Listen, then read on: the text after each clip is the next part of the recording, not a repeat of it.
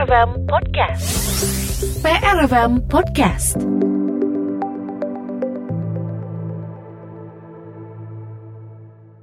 Saat ini sudah bersama dengan Kepala Regional Bandung uh, Klinik Jejaring Pajajaran ada Dokter uh, Dani Kartika Sari. Langsung saya sapa. Assalamualaikum.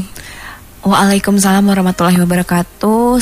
Pendengar semua, Teh Emil ya. Iya benar ya. dok. Uh, semoga semua dalam keadaan sehat walafiat. Amin. Dan dalam perasaan bahagia ya. karena juga lagi bulan-bulannya diskon ya belanjaan. Benar dok. Iya. Kenapa kita kok tahu-tahu bahas diskon nih kan padahal lagi mau bicara tentang kesehatan. Iya benar. Nah karena bahasan kita tentang gizi anak nih. Gizi anak, nah iya, tentunya uh, kalau ibu-ibu mah harus mikir lagi nih harga harga, kalau ada diskon wah senang banget. Nah, benar. Uh, ya pendengar PR uh, kita memang malam hari ini bak, uh, akan membahas tentang gizi terbaik untuk anak uh, bersekolah begitu ya dok ya. Usia di, sekolah. Uh, usia sekolah di mana memang uh, kita tahu libur Natal dan tahun baru telah usai kemudian ini saatnya sudah bersekolah nih dok. Nah, ya. berarti juga saatnya untuk bagi anda pendengar, bagi orang tua untuk kembali mempersiapkan gizi terbaik untuk anak bisa bersekolah juga begitu ya dok ya. Betul. Nah, kita juga akan bahas nih bagaimana untuk mempersiapkan dan memenuhi kebutuhan gizi anak usia sekolah, Dok. Nah, Dok, ini mengapa gizi da, uh, anak usia sekolah ini sangat penting begitu diperhatikan mungkin, Dok? Ya, karena pada anak usia sekolah. Hmm. Jadi anak usia sekolah ini kita hitung dari usia 7 tahun okay. sampai 12 tahun hmm. ya. Di sini adalah usia yang metabolismenya sedang meningkat hmm. dan itu merupakan golden period untuk masa depannya yang masih panjang hmm. begitu. Hmm. Nah, dan di situlah masa-masa kita untuk menghindari terutama saat ini terkait dengan stunting okay. ya atau uh, berperawakan pendek, tubuh pendek. Mm -hmm. Nah, itu uh, salah satu yang paling penting harus kita hindari. Mm. Selain itu juga berguna untuk uh, mempengaruhi terhadap prestasinya di sekolah karena ketika daya tahan tubuh bagus, mm -hmm. uh, tingkat absennya juga berkurang sakit-sakitnya. Mm -hmm. Nah, sehingga prestasi di sekolah pun bisa meningkat begitu. Mm. Oke, okay. artinya kalau anak sakit, benar ya dok ya, nanti uh, bisa uh, apa ya absen begitu ya akhirnya tidak full mengikuti pelajaran di sekolah begitu akhirnya mem mem mempengaruhi prestasi juga. Nah dok ini sebenarnya kalau kita berbicara tentang gizi gizi yang dibutuhkan oleh anak usia sekolah tuh apa saja sih dok sebenarnya? Ya sebetulnya memang tidak sulit. Tapi hmm. kenapa kok kita harus bedakan uh, gizinya usia sekolah hmm. ya, hmm. lalu gizinya anak-anak remaja. Hmm gizinya masa produktif terus uh, kok harus dibedakan juga gizinya usia lanjut atau geriatri. Mm -hmm. Nah, karena memang mm -hmm. berbeda-beda ya. Mm -hmm. Kita uh, terutama pada anak-anak nih. Mm -hmm. Kalau anak-anak atau usia sekolah, mereka mm -hmm. lebih membutuhkan banyak asupan dari lemak. Okay. ya. Nah, di situ uh, ketika seseorang yang lanjut usia tentunya tidak boleh terlalu banyak lemak. Nah, pada anak-anak protein dan lemak itu harus uh, lebih banyak. Hmm. Nah, selain itu juga asupan karbohidrat dan vitamin yang lain itu harus tersupport karena uh, setiap kandungan hmm. dari gizi tersebut hmm. mempunyai peran masing-masing. Okay. Begitu. Hmm. Ya, artinya uh, memang ini perlu diperhatikan untuk tumbuh kembang juga ya untuk uh, kecerdasan otak dan yang lainnya begitu ya, Dok ya? Betul sekali. Oke, okay. uh, Dok, ini juga uh, apakah gizi tersebut nih biasanya untuk memperhatikan uh, orang tua dan ibu-ibu mungkin khususnya untuk ditemukan di makanan apa saja begitu dok? Ya uh, untuk pemenuhan dari karbohidrat ya mm -hmm. kita uh, bahas dulu karbohidrat. Fungsinya buat apa sih kok harus dipenuhi karbohidrat? Mm -hmm. ya. Karena karbohidrat di sini dia juga berfungsi untuk uh, penyembuhan, Benar. untuk pertumbuhan dan juga uh, untuk saraf-saraf di otak Ketika ada yang rusak regenerasi itu paling besar supportnya dari karbohidrat. Benar, ya. Nah, contohnya apa? Yang kita ketahui mm nasi okay. ya. Lalu ada roti. Nah, namun di antara itu kita harus memilih memang asupan gizi yang baik, hmm. yang tepat, yang optimal hmm. begitu ya. Nah, misalkan uh, sama-sama karbohidrat. Hmm kayak bala-bala banyak yeah. karbohidratnya mm -hmm. ya. Tapi nasi juga banyak. Yeah. Nah, di sini yang paling baik untuk tubuh adalah karbohidrat yang kompleks, yang di mana dia eh, rantai kompleksnya itu panjang Oke. ya. Jadi tidak eh, simple, tidak sederhana. Karena bila dia panjang atau kompleks, dia itu eh, cep lama di tubuh, tidak cepat menjadi gula dan tidak cepat menjadi lemak yang menumpuk di tubuh. Oke. Begitu. Nah, contohnya yang lebih baik kita pakai untuk karbohidrat itu bisa dari nasi putih. Nasi putih. Kalau nasi merah sebetulnya enak asal diolahnya benar ya. Oke. Nah, lalu selain itu juga ubi Mm. dan jagung. Nah, Oke. bagaimana pengolahannya? Untuk ubi ini eh, paling bagus ya jadi di ubi rebus gitu. Oke. Nah, lalu kalau untuk jagung jagung rebus. Kan ada juga ya ubi di gorengan. Benar. Ah, nah, itu sebaiknya mah tidak, Tidak, gitu oke. karena kita menghindari eh, karbohidrat yang tepung terlalu banyak Oke. gitu. Memang harus dibatasi. Boleh dikasih tapi dibatasi. Yang paling idealnya sih yaitu dari bara- dari nasi, Nasi. dari gandum asli utuh. Hmm. Lalu dari eh, jagung, ubi, singkong yang seperti Hmm, itu. Nah, nanti eh, untuk pengolahannya yang baik memang tidak terlalu lama dan tidak terlalu panjang proses pengolahannya Hmm. Benar. gitu. Nah, lalu selain karbohidrat, kita membutuhkan protein Hmm. ya.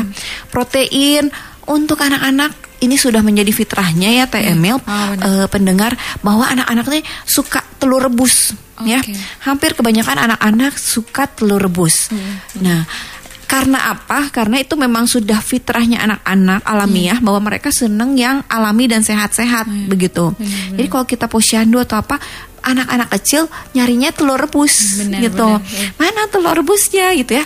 Nah, karena memang mereka fitrahnya senengnya yang sehat-sehat itu bisa jadi untuk camilan juga telur rebus. Nah, maka kita bisa eh, boleh kita kasih telur tadi. Nah, telur di sini untuk anak-anak boleh diberikan putih dan kuningnya. Oke. Nah, kalau putih itu ada tidak ada kandungan kolesterolnya, jadi dia aman untuk kolesterol. Yang kuning dia memang ada kolesterolnya dan eh, cukup tinggi kandungan lemaknya juga. Nah di situ, tapi buat anak-anak nggak apa-apa. Tadi memang butuhnya lagi lemak ya, eh, lemak dan protein. Jadi nggak apa-apa diberikan. Lalu selain itu eh, untuk kandungan protein bisa dari kedelai. Kedelai bisa dalam bentuk tempe atau tahu. Nah, tapi sebetulnya tempe sama tahu kan udah mulai proses panjang. Benar. Nah, lebih bagusnya kita boleh eh, berikan protein juga dari eh, seperti brokoli juga dia ada proteinnya Oke. gitu. Nah, lalu untuk zat-zat makanan lain seperti daging, nah itu juga kan dia ada proteinnya, ikan. Iya. Eh, untuk susu itu bagus ya. Oke. Susu terutama yang kita harapkan bisa diberikan pada anak itu susu murni Susu begitu. murni, oke. Nah, namun pada saat ini kan memang eh, agak sulit ya untuk kita mendapatkan susu, Susu murni. murni, benar. Nah, kebanyakan susu yang ada sekarang itu sudah mengandung gula, Gula ya, banyak atau ya. buatan begitu Betul. ya. Ya?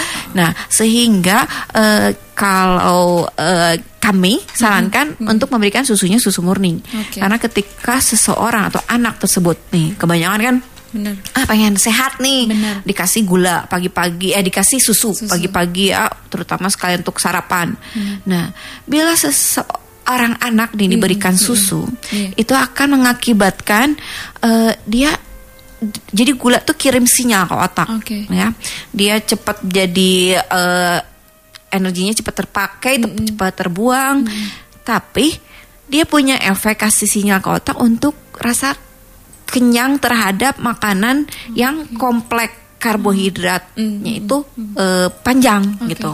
Nah, sehingga kalau anak mengkonsumsi susu dengan kadar gula yang cukup tinggi, biasanya lanjutannya dia akan tidak nafsu makan Oke. begitu.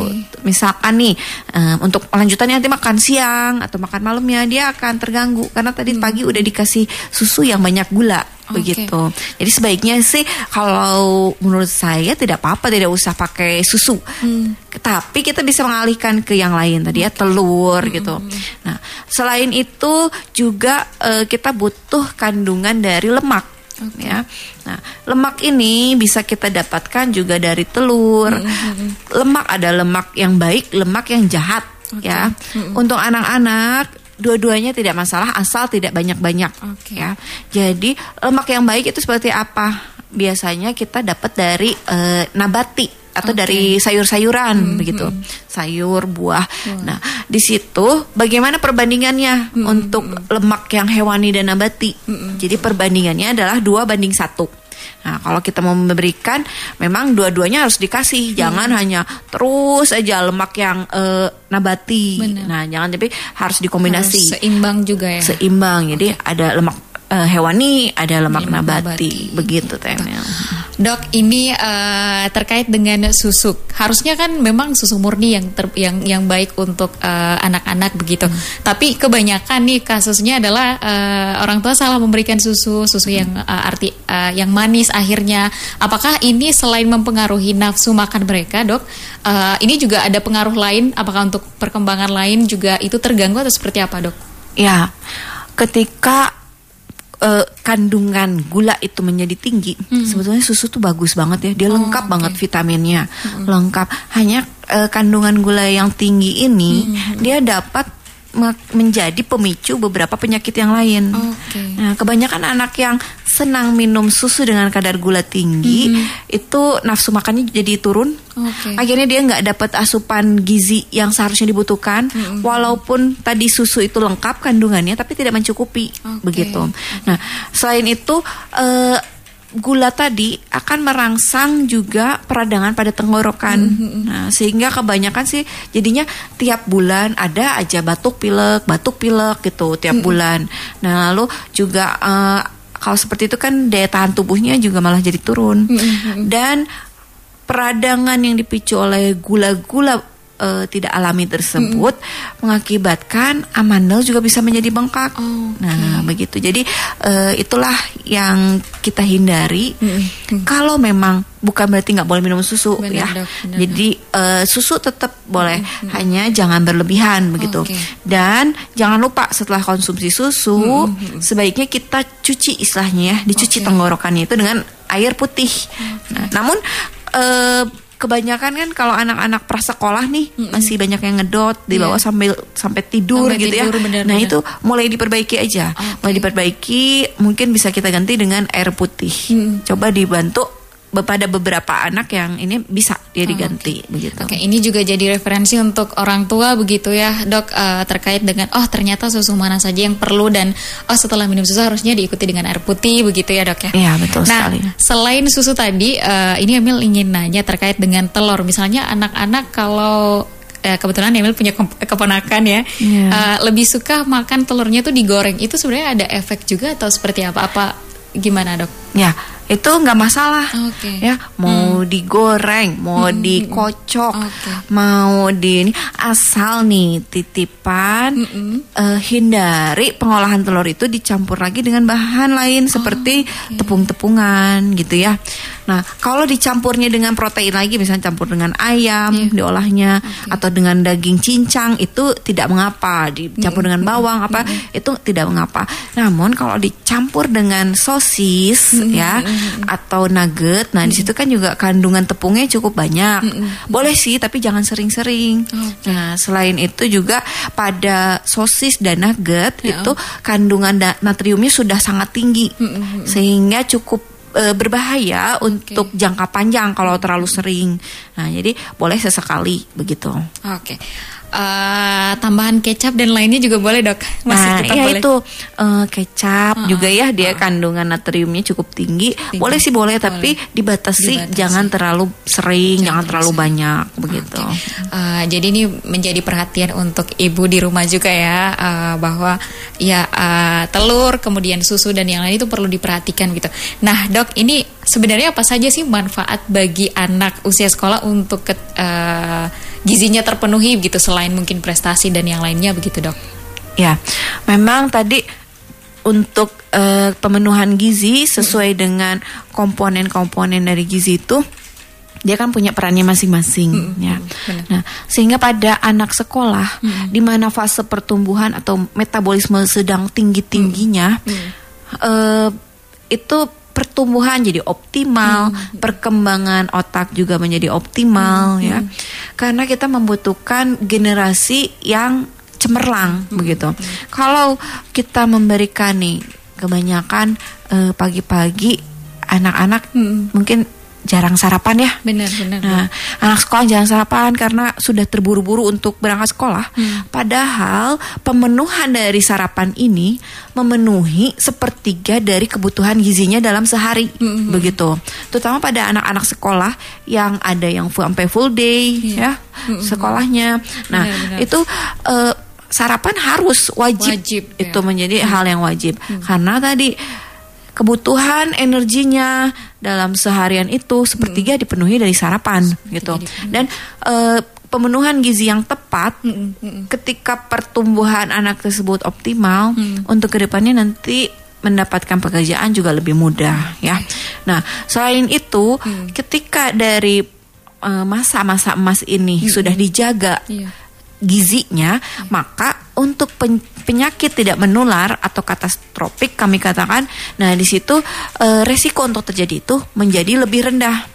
Nah, karena sekarang nih teh eh, angka kesakitan dari penyakit tidak menular seperti diabetes dan hipertensi itu sudah banyak mengenai anak-anak usia sekolah seperti oke, ini sekolah. gitu. Jadi eh, baru juga masih SMP udah kena diabetes.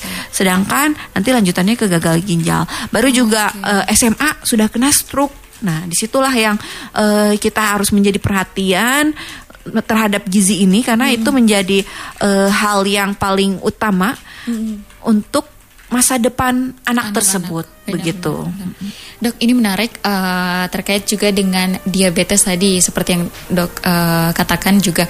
Mungkin ini salah satu pemicunya juga salah minum susu yang murni dan tidak murni. Ini bisa jadi sal- salah satu pemicu juga nggak sih dok? Itu Dengan bisa gula yang kadar gula yang tinggi begitu dok? Ya, itu bisa menjadi salah satu pemicu Hmm. Oke. karena kadar gula yang tinggi Mm-mm. kan eh, orang tua pasti wah susu ini pasti sehat Benar, nih benar. gitu sehingga akan dikonsumsi setiap hari bahkan sehari setiap anaknya minta kan enak tuh rasanya ya setiap anaknya minta bahkan akan dipenuhi mungkin oleh orang tuanya nah padahal di situ Iya. sedang menyimpan apa ya api gitu ya Mm, nantinya benar, benar, akan menjadi penyakit Oke. begitu seperti tadi diabetes Mm, mm, ya diabetes kenapa kok eh, banyak mulai banyak nih di usia sekarang? Karena tadi susu mungkin yang eh, memang tergantung juga ya dia kadar gulanya berapa tapi yang mudah dijangkau itu biasanya kadar gulanya agak tinggi, Agak tinggi, ya. Oke. Nah itulah yang sering dikonsumsi apalagi yang eh, mudah dibeli sama anak-anak sekolah begitu kan dia bisa beli di mana saja kapan saja nah tanpa orang tuanya ada juga dia bisa beli gitu nah itu yang harus menjadi perhatian karena tingkat diabetes dan gagal ginjal pada usia sekolah sekarang sudah mulai Sudah muncul, mulai muncul. gitu. Oke. Eh, iya, eh, pendengar tentunya memang ini menjadi perhatian begitu ya dok ya eh, terkait dengan eh, gizi untuk eh, anak usia em, 7 usia sampai ya, 12. usia 7 sampai dengan 12 ini begitu ya Eh, dan juga eh, tentu saja yang paling penting juga adalah eh, jangan sampai eh, pengen minum susu nih tapi ternyata salah dan menyebabkan ga- gagal ginjal, diabetes dan sebagainya gitu. PRFM Podcast. Jangan takut ketinggalan.